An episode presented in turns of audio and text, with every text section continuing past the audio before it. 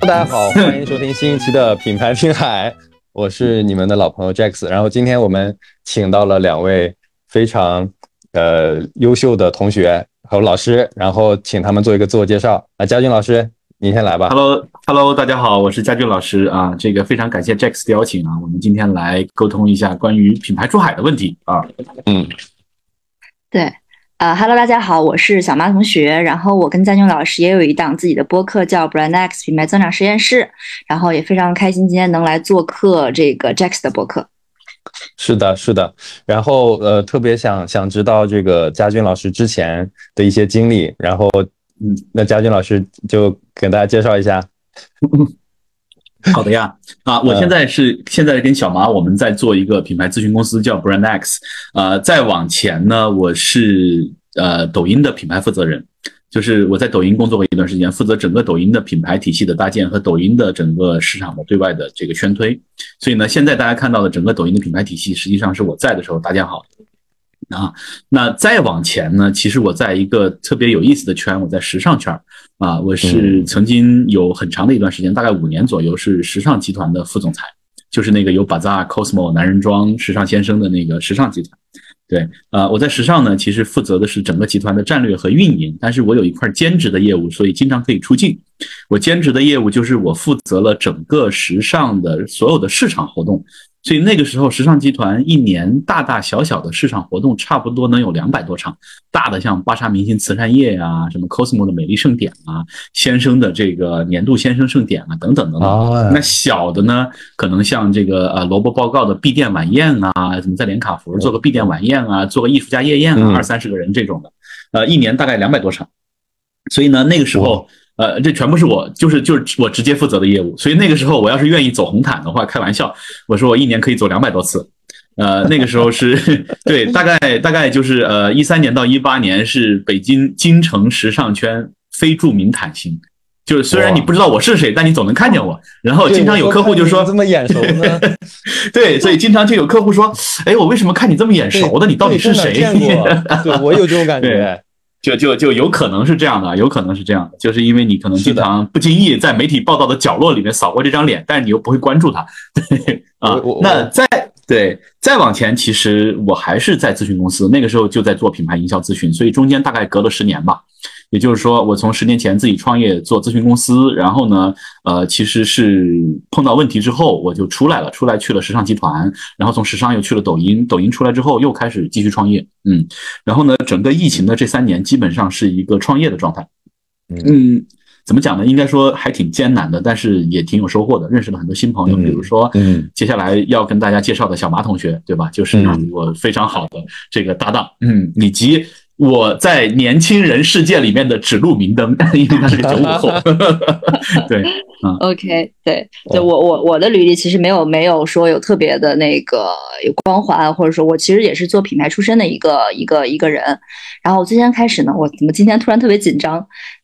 我我最早开始其实对对我最早开始其实是做奢侈品服务的啊，然后就服务了一些就是大概宝格丽。啊，梵克雅宝这种品牌，然后你能想象一个就是小城女孩第一份职业是奢侈品 PR，然后你就每天走进北京 SKP，就是北京那个特别奢华的那个购物购物购物场，九百九十九。对然后你走进，你就觉得你自己像一只鹌鹑一样，你就站在偌大的新世界面前，就是好不知所措。然后后来我还、哦、我还做过，对，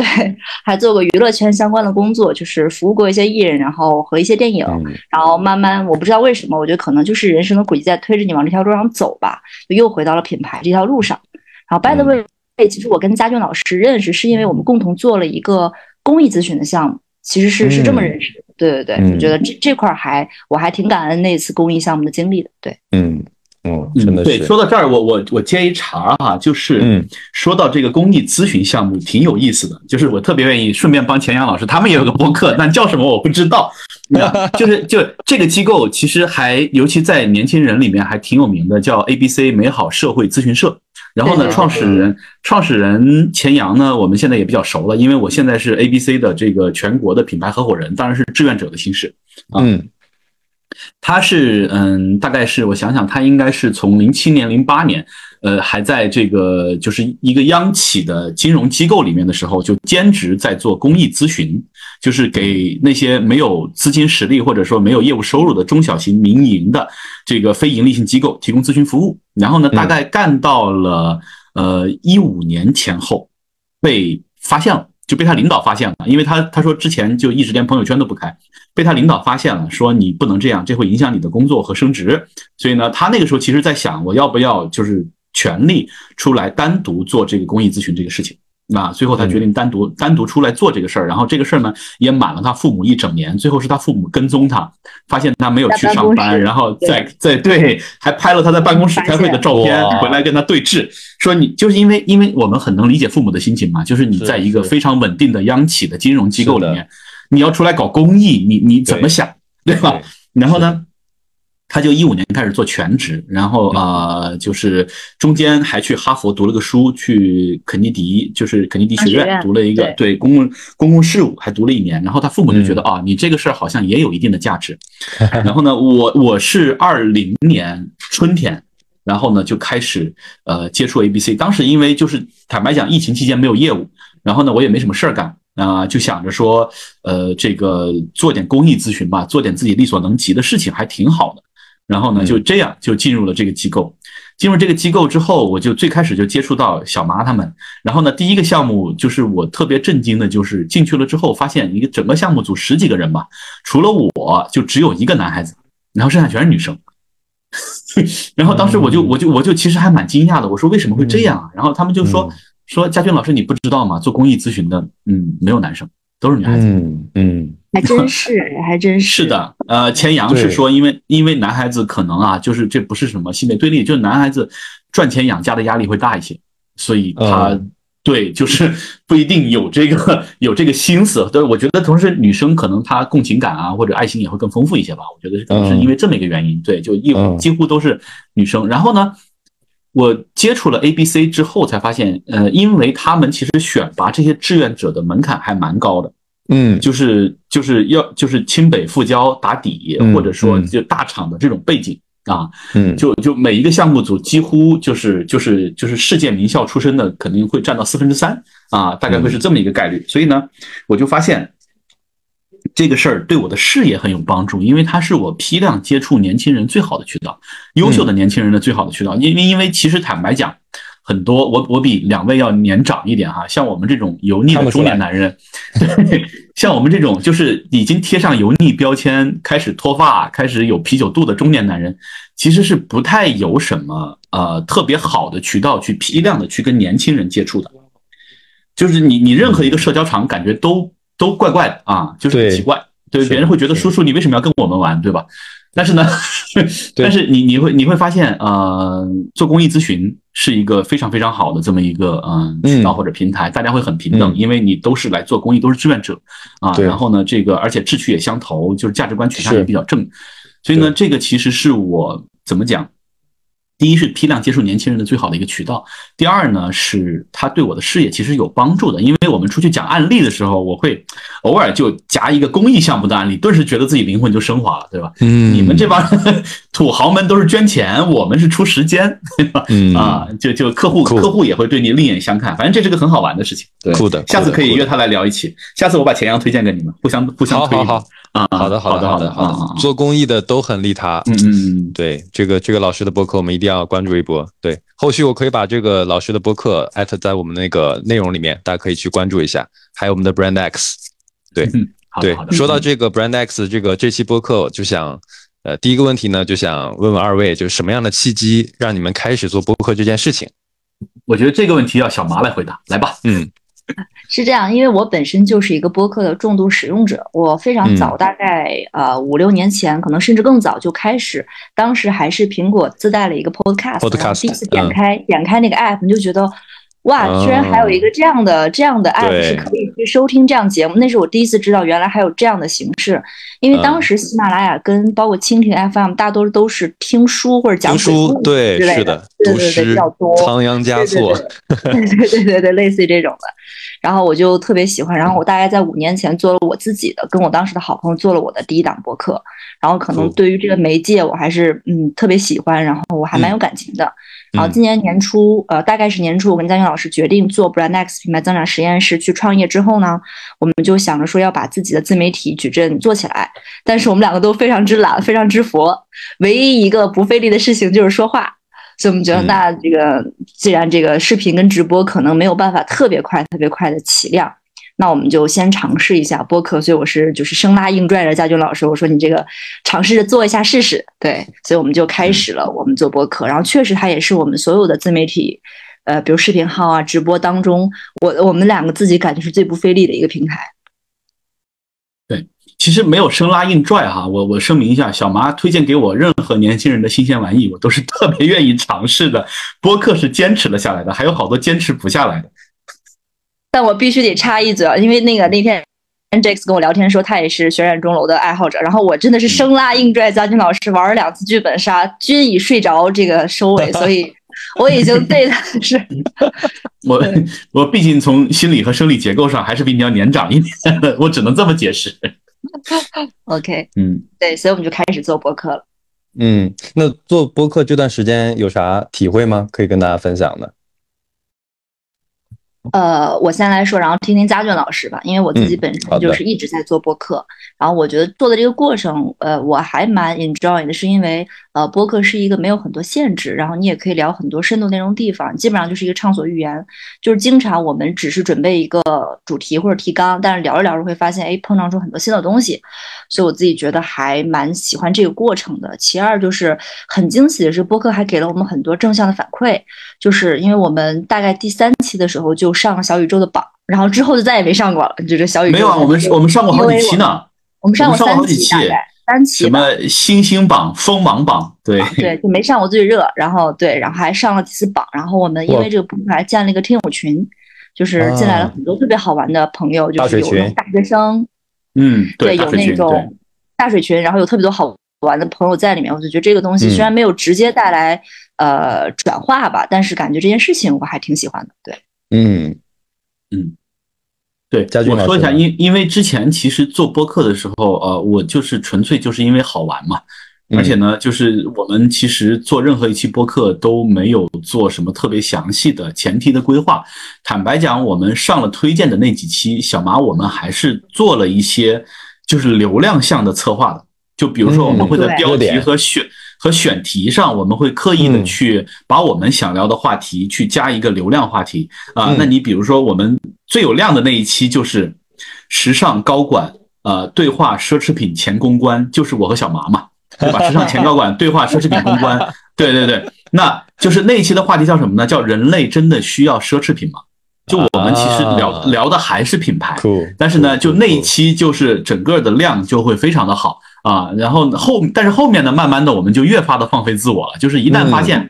就是播客的这个，就大家其实就是他其实，嗯，来的人可能是冲着，比如说我和小麻熟悉了之后，对吧？对，来的。所以呢，我们就开始就没放弃了在流量项的一些策划，然后我们就开始自顾自的聊。这个过程中还发生了一件还挺有意思的事儿，就是苹果的 Podcast 给小麻发了封邮件。哦，一度以为是诈骗邮件。因为我们因为我们的这个呃每一期的播客其实是各个平台都会分发的，播客还是挺好的啊，就各个平台分发。Podcast 给小麻发了一封邮件，当时我记得应该是说我们的这个播客在中中华大中华区的 marketing 类目里面排到第四，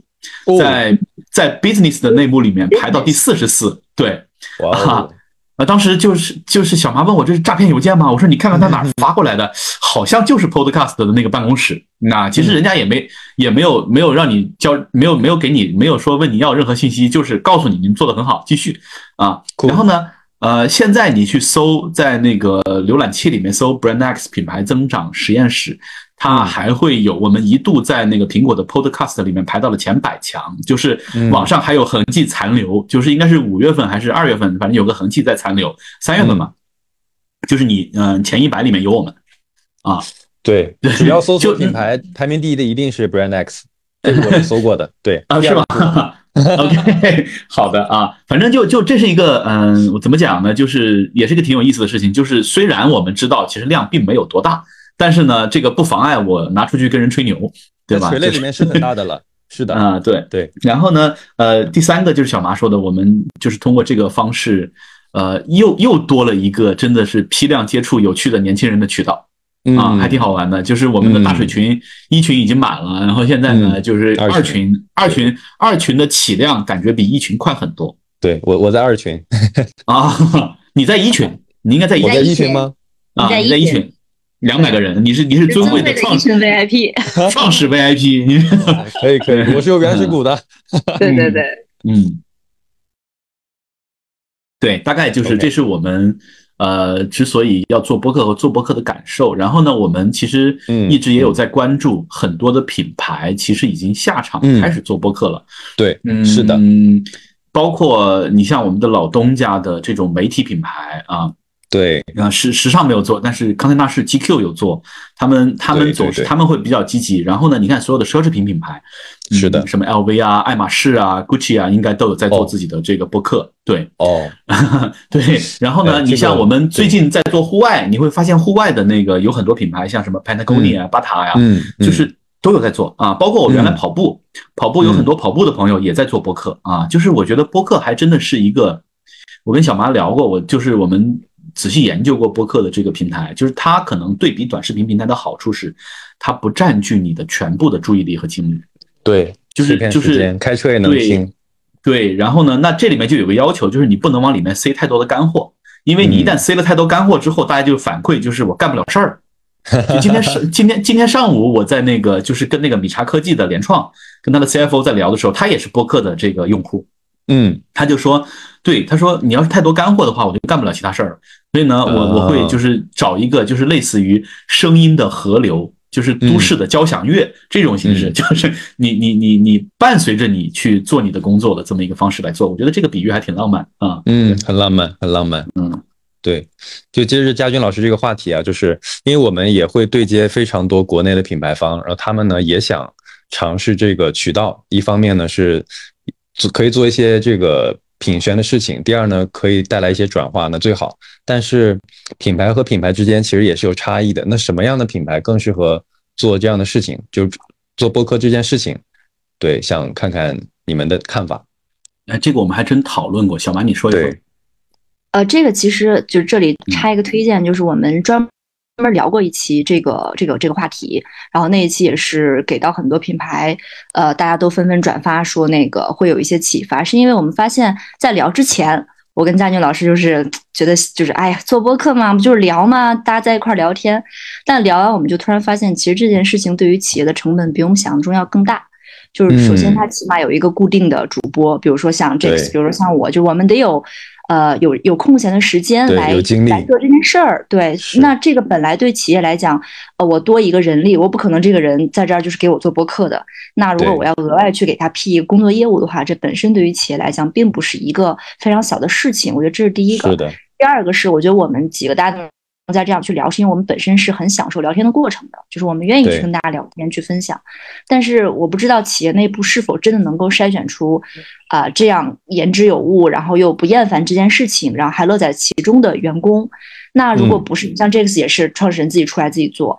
那如果企业非要让老板或者企业主自己出来做播客的话，那可能无形之中会占据他很多的时间。所以这也是第三个挑战。那第四个就是，我发现现在有一批新生代的消费者消费品牌做的还蛮不错的，比如说像三顿半，像我们刚刚说的潘达公鸟，潘达公鸟不算很新生了啊。比如说好望水等等这些自己开始在做，你会发现他其实没有说自己，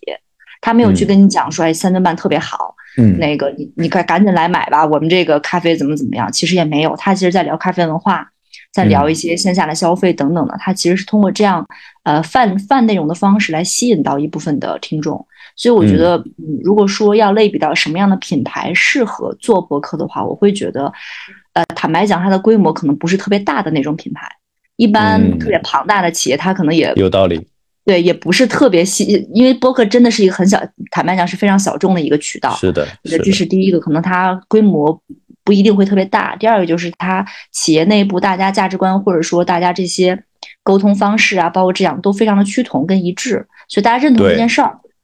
那我就能选拔出这样的人来，呃，甚至他有可能就是为爱发电来做这件事儿，因为录播课这件事情说简单也简单，说难也难。对对，是的，这是第二个。对，第三个就是品牌真的要放开 ROI 跟品效合一这个这个这个观点来看待这件事情，就是这不是一个你去投放能拿回结果的渠道，它是一个深度耕耘跟长期主义的事情。那你愿不愿意投入？如果你不愿意，那我觉得你其实进入反而是给自己多了一个成本中心。是的，我刚才真的还有在想说，如果说我还在大厂，在市场这个岗位做。播客这件事情，我到年终的时候，或者到晋升的时候，这个这页 PPT 应该怎么写？我我写播放量吗？直接直接被干掉。对对啊，我我除了说我我能做到的，我把播播客的封面 logo 设计的好看一些，订阅量冲的高一些啊，然后带来的直接转化，这个怎么衡量？我现在没有办法想象。对，想想来想去，对对这件事情都不太敢想。对，如果还在之前那样的体系里面，对看 ROI 看投入产出。对，是这个事儿，我跟小麻还也讨论过，就是呢，比如说，如果创始人或者说你的核心团队自己不上，就是大家如果没有这个闲情逸致，或者并不能像我们一样把聊天当做放松和疗愈的话。因为你坦白讲，做大了之后，你也没有办法像我们这样随心所欲的聊天，你会考虑到 PR，对吧？你会考虑到创始人会不会嘴瓢？那我们现在瓢一瓢无所谓，因为你公司规模不大嘛，对吧？对对。但是但是呢，这是第一个，第二个，如果你让员工来做，嗯嗯，就是他符不符合？就是因为一个正常的，比如说，呃，不管是做消费品、做电商还是做平台的企业，你总是要审核的吧？你要你要。你要去评估你对外输出的信息和内容吧？对，过 PR。那这个是 对，那这个时候的播客是不是就会变得无趣？嗯，所以从这个点上来讲的话呢，我觉得，嗯，要么就是比如说对自己的品牌调性把握的非常清楚的这样一些品牌，它有成熟的市场体系和团队可以去做这个事儿，同时呢，企业文化也是相对宽松和开放的；要么呢，就是核心团队自己上。啊，我觉得呃，就是大多数的企业，之前我们把这个事，因为我们自己做起来非常的简单，所以我们就会误以为大多数企业做起来这个事非常简单。但是我们跟一些客户沟通和交流过后，我们发现，就首先引起我们惊讶的是，他一个月只能出一期播客。嗯，然后我就惊了，我说 Why？你让聊天这个事儿。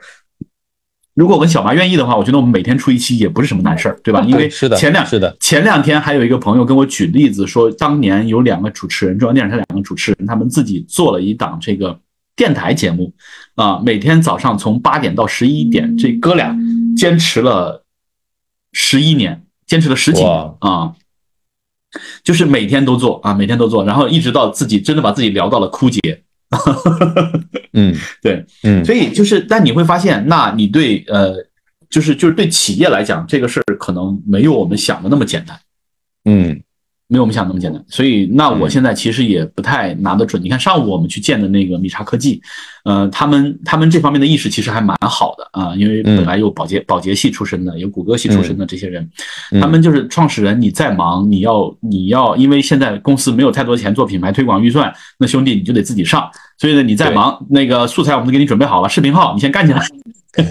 就这么一个要求。对，嗯嗯。是的，对，刚才佳军老师有有在提到这个这个播客和视频号，而且你们现在也在做做直播，也在做播客，同时也在做短视频，视频号的短视频啊，抖音也在浅尝。那就是在我不知道短视频、直播和播客这三个这个媒介是不是可以类比？如果说可以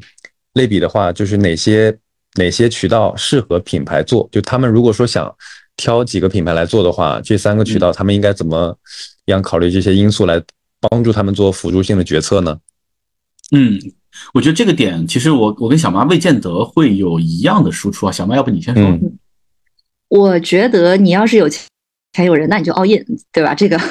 你大可以都做，对吧？只要你你实力雄厚，对吧？你甚至一个一个品牌能做几十个矩阵账号。但是如果你没有那么多预算的话，我觉得还是要想清楚那个目的吧。就如果你的你你如果是一个初创企业，你你这段时间你你要跨过生死线，你必须要有盈利。那你在这个时候去深究内容，深究啊，比如视频号的连接、熟人社交，那其实意义不是很大。你可能就要把你更多的预算投放到真的可能会有收益的平台之上吧。就比方说直播，或者说嗯某红书啊等等这一类的这一类的内容型平台。但如果你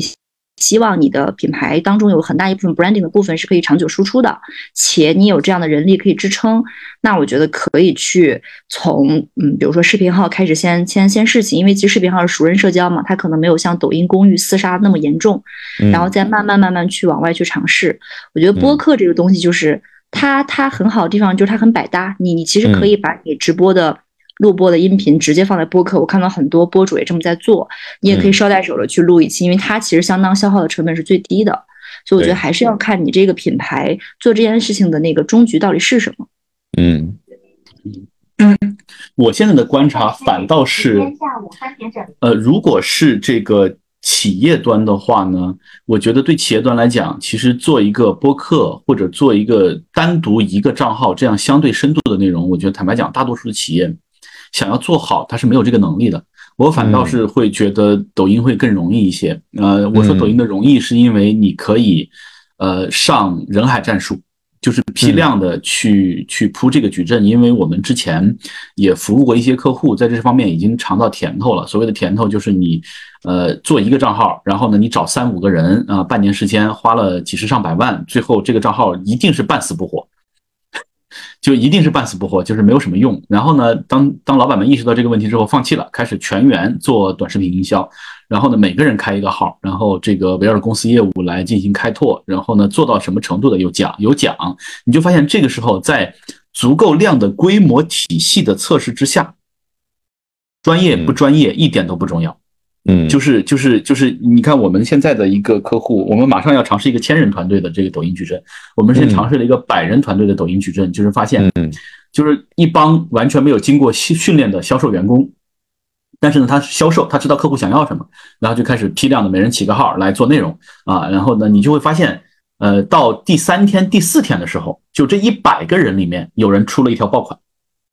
啊，那条爆款可能那个视频直接就涨了二三十万粉，好，然后大家就开始纷纷纷纷的就往那个方向去去去抄袭，就是因为你看到有人出来了嘛，大家就开始纷纷的往那个方向去抄袭，抄了一段时间之后呢，就是就大家的号都开始往上走，走到一定时间之后，平台会注意到这个问题，会给你限流，就是这一类的内容可能就没有量，然后大家就开始又开始尝试，它实际上是每天它可以试一百个方向。每天可以试一百个方向，就是为什么我我们自己没有在抖音上投入太多的精力？就是我们现在如果重新起一个号，我觉得一天三条内容，然后不停的换形式，这是一个必然的事情。那我们现在可能没有这个精力，但是如果你的人海矩阵足够的话，你一天可以试一百个方向。我自己一天更三条，那我就意味着我要干一个月，我才有可能撞到你撞到的那一条有流量密码的内容。嗯。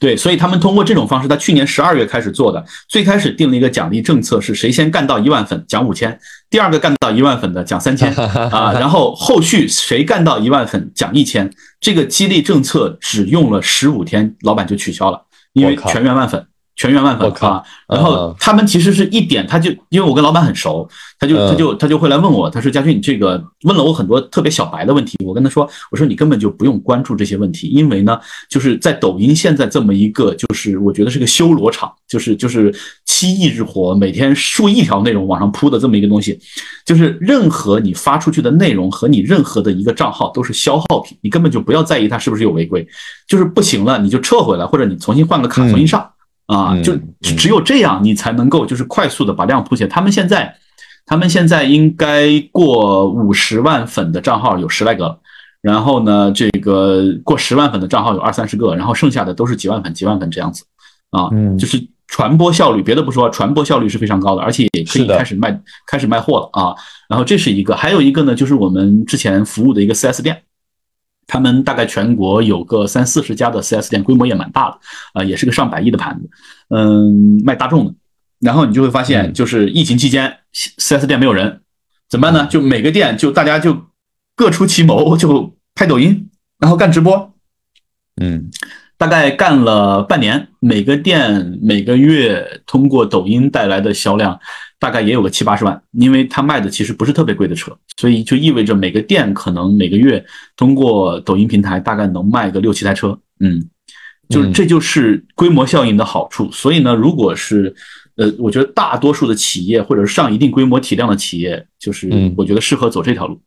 嗯。呃，反倒是我们现在呃，我跟那个小马同学，我们现在接触的一些客户是属于精兵强将，然后呢，创始人这个资质非常好的这种类型的客户，他其实适合视频号啊、啊播客啊、红书啊。你看我们最近接触到的一个客户 Dovetail，嗯，原来四大的一个小姐姐，本身人就长得好看，衣服架子，嗯，然后呢，四大出来的又很知性，然后呢又很懂审美，自己开始做珠宝设计。嗯，就开始做珠宝设计，然后呢，疫情期间关在家出不去，怎么办呢？做小红书，哎，把嗯。自己把红书干到了七八万粉，就是哇两个月时间，就是就是他，因为他他就是能做这个事儿，他就是能做这个事儿，他放上去就是有流量，对吧？你看小麻，我们做小红书的测试，同样的内容我发出去无人问津，小麻发出去十分钟，十分钟就到了我两天的量，你知道吗？嫉妒让我 面目全非。对，小红书涨粉还是蛮难的。对，嗯，对，真的还挺难的。对，然后小红书我还是报过一条的，我还是小报过一条的哈，就是哦说这个应届生就业的问题的时候，大家还是挺关注的啊。对，嗯，嗯，对，所以到了呃暑假的时候，那个对，还是分还是分企业吧，就是嗯。有很多 to B 的企业，各种嗯。其实在，在抖音上会各种限制。那这种情况下，就建议他做视频号，比如说很多医疗器械公司，对吧？你像呃很多医疗器械公司，包括西门子啊，包括这种的，它就抖音上你完全都注册不了，蓝 V 你都注册不了，你你玩什么呢？对吧？对，那视频号好歹还放得松一点，对，是的，是的，嗯。黄色的日落没在海平线，夜色慢慢开，露出星光点点。我听着耳机中的音乐，从等你下课到写的从前，